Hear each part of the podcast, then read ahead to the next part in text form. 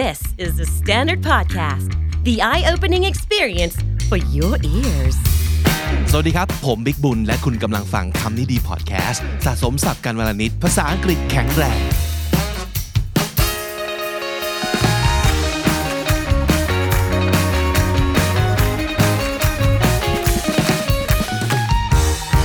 ผู้ชมคุณผู้ฟังเป็นเหมือนผมไหมครับ หลังๆ เนี้ยเราจะค้นพบเพลงใหม่ ๆ นอกเหนือจากที่ Spotify เราจะเจอเพลงใหม่จาก TikTok กันนะครับถ่าย TikTok กันก่อนนอนเหมือนผมหรือเปล่า หลายครั้งเจอเพลงที่น่าสนใจแล้วก็ตามไปฟังนะครับว่ามันคือเพลงอะไร แล้วก็ตามไปอ่านเนื้อ ตามไปดู MV ต่างๆ วันก่อนไปเจอเพลงนี้ ซึ่งผมเชื่อว่าน่าจะเป็นเพลงที่ติดหูสำหรับหลายคนเหมือนกันลองไปฟังดูครับ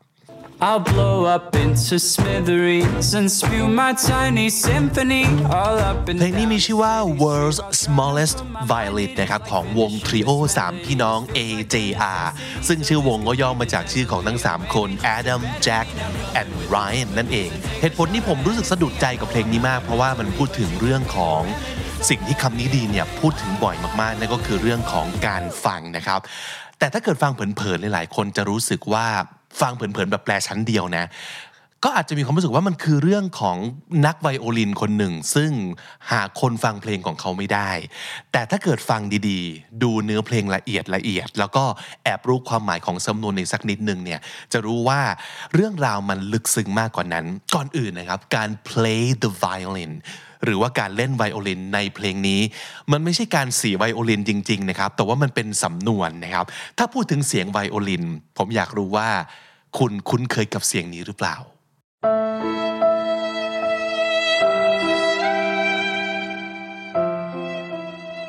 เสียงนี้คือโคตรฮิตนะครับ มันคือเสียง sad violin นะครับ เสียงของเรื่องเศร้านั่นเอง ได้ยินเสียงนี้ขึ้นมาเมื่อไหร่ รู้แล้วว่าเรากำลังเจอกับเรื่องเศร้าๆอะไรสักอย่างหนึ่งนะครับ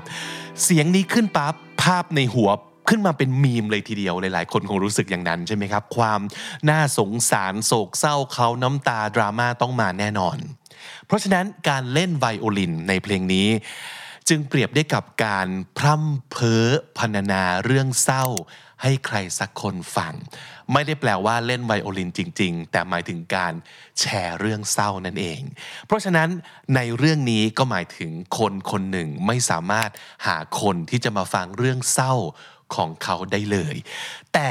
ทำไมต้องบอกว่า smallest violin ไม่ใช่ไวโอลินใหญ่ๆด้วยนะ แต่เป็นไวโอลินที่จิ๋วแล้วไม่ใช่จิ๋วธรรมดา จิ๋วที่สุดในโลก ยิ่งเป็นการเน้นว่าเรื่องเศร้าของเขาเนี่ยเป็นเรื่องเศร้าที่ขี้ประติ๋วมากๆ ไม่สมควรได้รับความสนใจนั่นเองนะครับ ก็เลยเกิดเกิดเป็นสำนวนว่า playing the smallest violin ก็คือเล่าเรื่องเศร้าที่มันเป็นเรื่องที่ไม่มีใครสนใจฟังนั่นเอง มันมีสำนวนว่า to get out the violin หรือว่า to get the violin out get out ก็คือหยิบออกมาแล้วอ่าก็ประมาณว่าแหน่แหน่มันเริ่มหยิบไวโอลินออกมาแล้ว ก็แปลว่ามันเตรียมตัวจะพรรณนา พร่ำเพ้อเว่นเวอเรื่องเศร้าแล้ว อย่างนี้เป็นต้นนะครับ อย่างที่บอกไว้ปัญหาของคนในเพลงนี้ ไม่ใช่เรื่องการเล่นไวโอลินจริง ๆ แต่คือไม่มีใครฟังเรื่องเศร้าของเขาเลย เรามาดูชีวิตของพระเอกในเพลงนี้กันนะครับว่าเขาเจออะไรบ้างไปกันทีละประโยคเลยครับ เริ่มต้นคือ my grandpa fought in World War II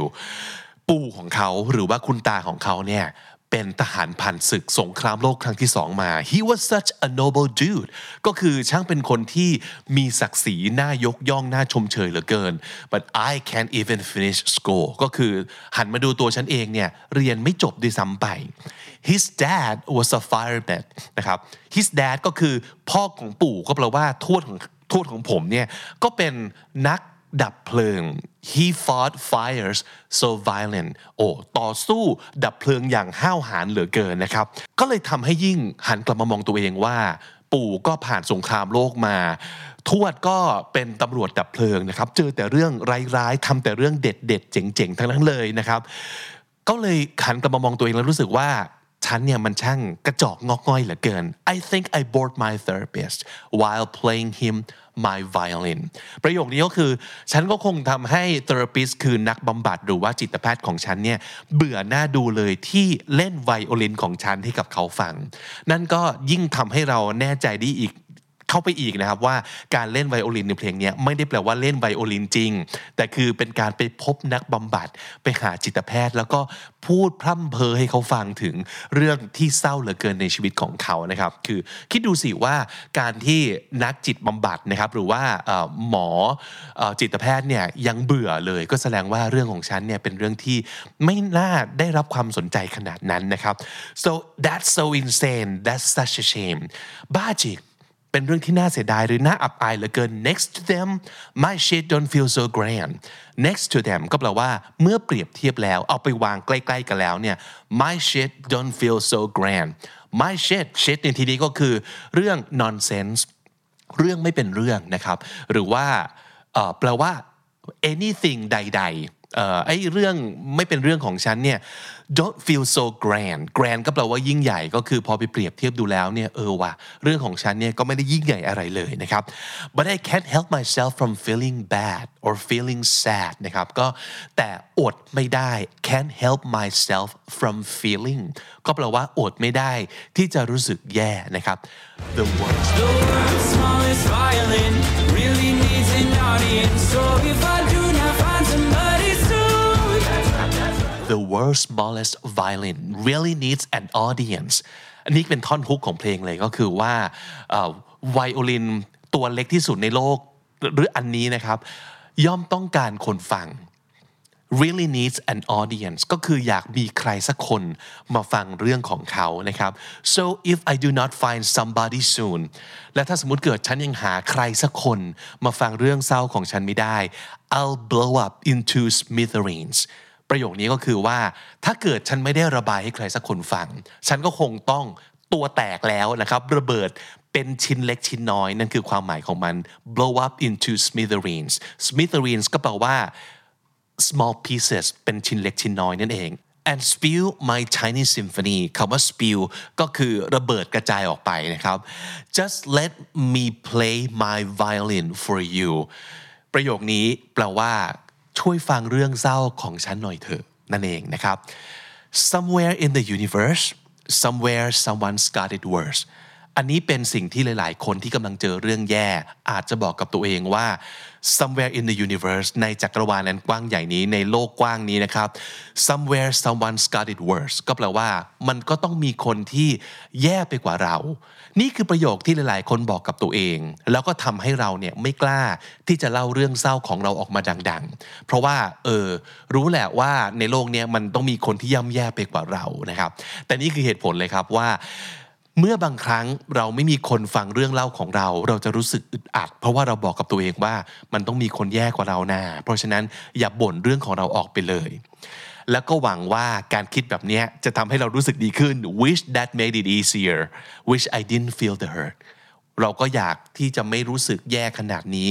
แล้วก็หวังว่าการคิดแบบนี้จะทำให้เรารู้สึกดีขึ้นนะครับ ปิดท้ายเพลงบอกว่า I know I'm not there mentally but you could be the remedy คาว่า not there mentally เป็นสำนวนที่แปลว่า อธิบายคนสักคนหนึ่งที่บ้าๆบื้อๆแปลกๆนะครับเอ่อเป็นการ used to describe a person who is somewhat strange or stupid นะครับรู้แหละว่าฉันก็จะดูเป็นคนแบบบ้าๆเพี้ยนๆบื้อๆโง่ๆอะไรสักอย่าง but you could be the remedy you could be the remedy คำว่า remedy ก็คือยาที่ช่วยรักษาอะไรสักอย่างหนึ่งนะครับ การที่เธอแค่นั่งฟังฉันเนี่ย ก็อาจจะเป็นการเยียวยาให้อาการของฉันดีขึ้นแล้ว so let me play my violin for you ขอให้ฉันได้นั่งเล่าเรื่องเศร้าของฉันให้เธอฟังเถอะ นี่เป็นความหมายของเพลงเพลงนี้ ซึ่งผมรู้สึกว่ามันสามารถตีความได้หลายอย่างเลยหนึ่ง คนทุกคนเนี่ยย่อมต้องการใครสักคนฟังเรื่องเศร้าของเขา ไม่ว่าจะเป็นเรื่องเศร้าที่เล็กน้อยสักแค่ไหนก็ตามที แต่ในขณะเดียวกันครับ เคยถามผมถามตัวเองว่าทำไมไม่มีใครฟังเราเลย ผมไปเจอบทความนี้นะครับ ที่ชื่อว่า seven reasons people aren't listening to you เหตุผล 17 ข้อที่ทำไมคน ไม่ยอมฟังคุณเลยนะครับ อันนี้เอามาจาก ing.com เดี๋ยวใส่ลิงก์ของบทความต้นทางเอาไว้ ใครสนใจอยากจะไปอ่านตัวเต็มก็ไปอ่านกันได้นะครับ แต่ว่าผมจะหยิบมาสักประมาณ 10 ข้อที่ผมรู้สึกว่าอาจจะทำให้คุณต้องกลับมาถามตัวเองว่าทำไมเราเป็นยังไงเหรอถึงไม่มีใครฟังเราเลยนะครับ ลองเช็คลิสต์ตามกันไปนะครับว่าจริง ๆ แล้วที่คนไม่ฟังเราไม่ใช่เข้าใจร้ายนะ แต่ว่าเราเป็นแบบนี้หรือเปล่า ข้อหนึ่ง you're whining เขาว่า whine แปลว่าบ่นอูดอีดนะครับ whine คือบ่นไปเรื่อย เพ้อเจอไปเรื่อย ตกลงเป็นยังไงจะเอาอะไรจะต้องการอะไรก็ไม่รู้ แต่ขอให้บ่นไปเรื่อย นี่เป็นเหตุผลหนึ่งหรือเปล่าที่ทำให้คนไม่ฟังคุณ เพราะรู้ว่าคุณมีอะไรคุณก็พูดไปเรื่อยแหละ you're whining ข้อที่สอง you're thinking or speaking only of yourself ทุกสิ่งที่คุณพูดออกมา เกี่ยวกับตัวคุณทั้งนั้นเลย มีแต่ฉันเป็นแบบนี้ ฉันต้องการอย่างนี้ ฉันเจอเรื่องแย่ๆแบบนี้ ฉันน่าสงสาร ฉันน่าเห็นใจ ไม่เคยพูดเรื่องคนอื่นเลย พูดแต่เรื่องของตัวเอง นั่นอาจจะเป็นเหตุผลหนึ่งที่คนไม่ฟังคุณ ข้อ 3 คือ you won't shut up คล้ายๆกับเมื่อกี้นะครับ ก็คือ คุณพูดไม่หยุดเลย การสนทนามันต้องมีการพูดแล้วก็หยุด ฟังคนอื่นพูดบ้างใช่ไหมครับ แต่คุณไม่เคยหุบปากเลย you won't shut up นี่ก็อาจจะเป็นเหตุผลหนึ่งที่คุณไม่ถูกรับฟังก็เป็นได้ ข้อ 4 you interrupt นี่ก็เป็น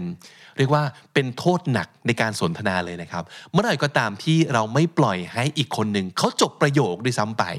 แล้วเราพูดขัดคอเขาตลอดนั่นคือการ interrupt เมื่อคุณขัดคอคนอื่นเขามาก ๆ เขาจะเลิกคุยกับคุณ และแน่นอนเขาจะเลิกฟังคุณไปด้วยครับ ข้อ 5 ครับ you begin with actually you're wrong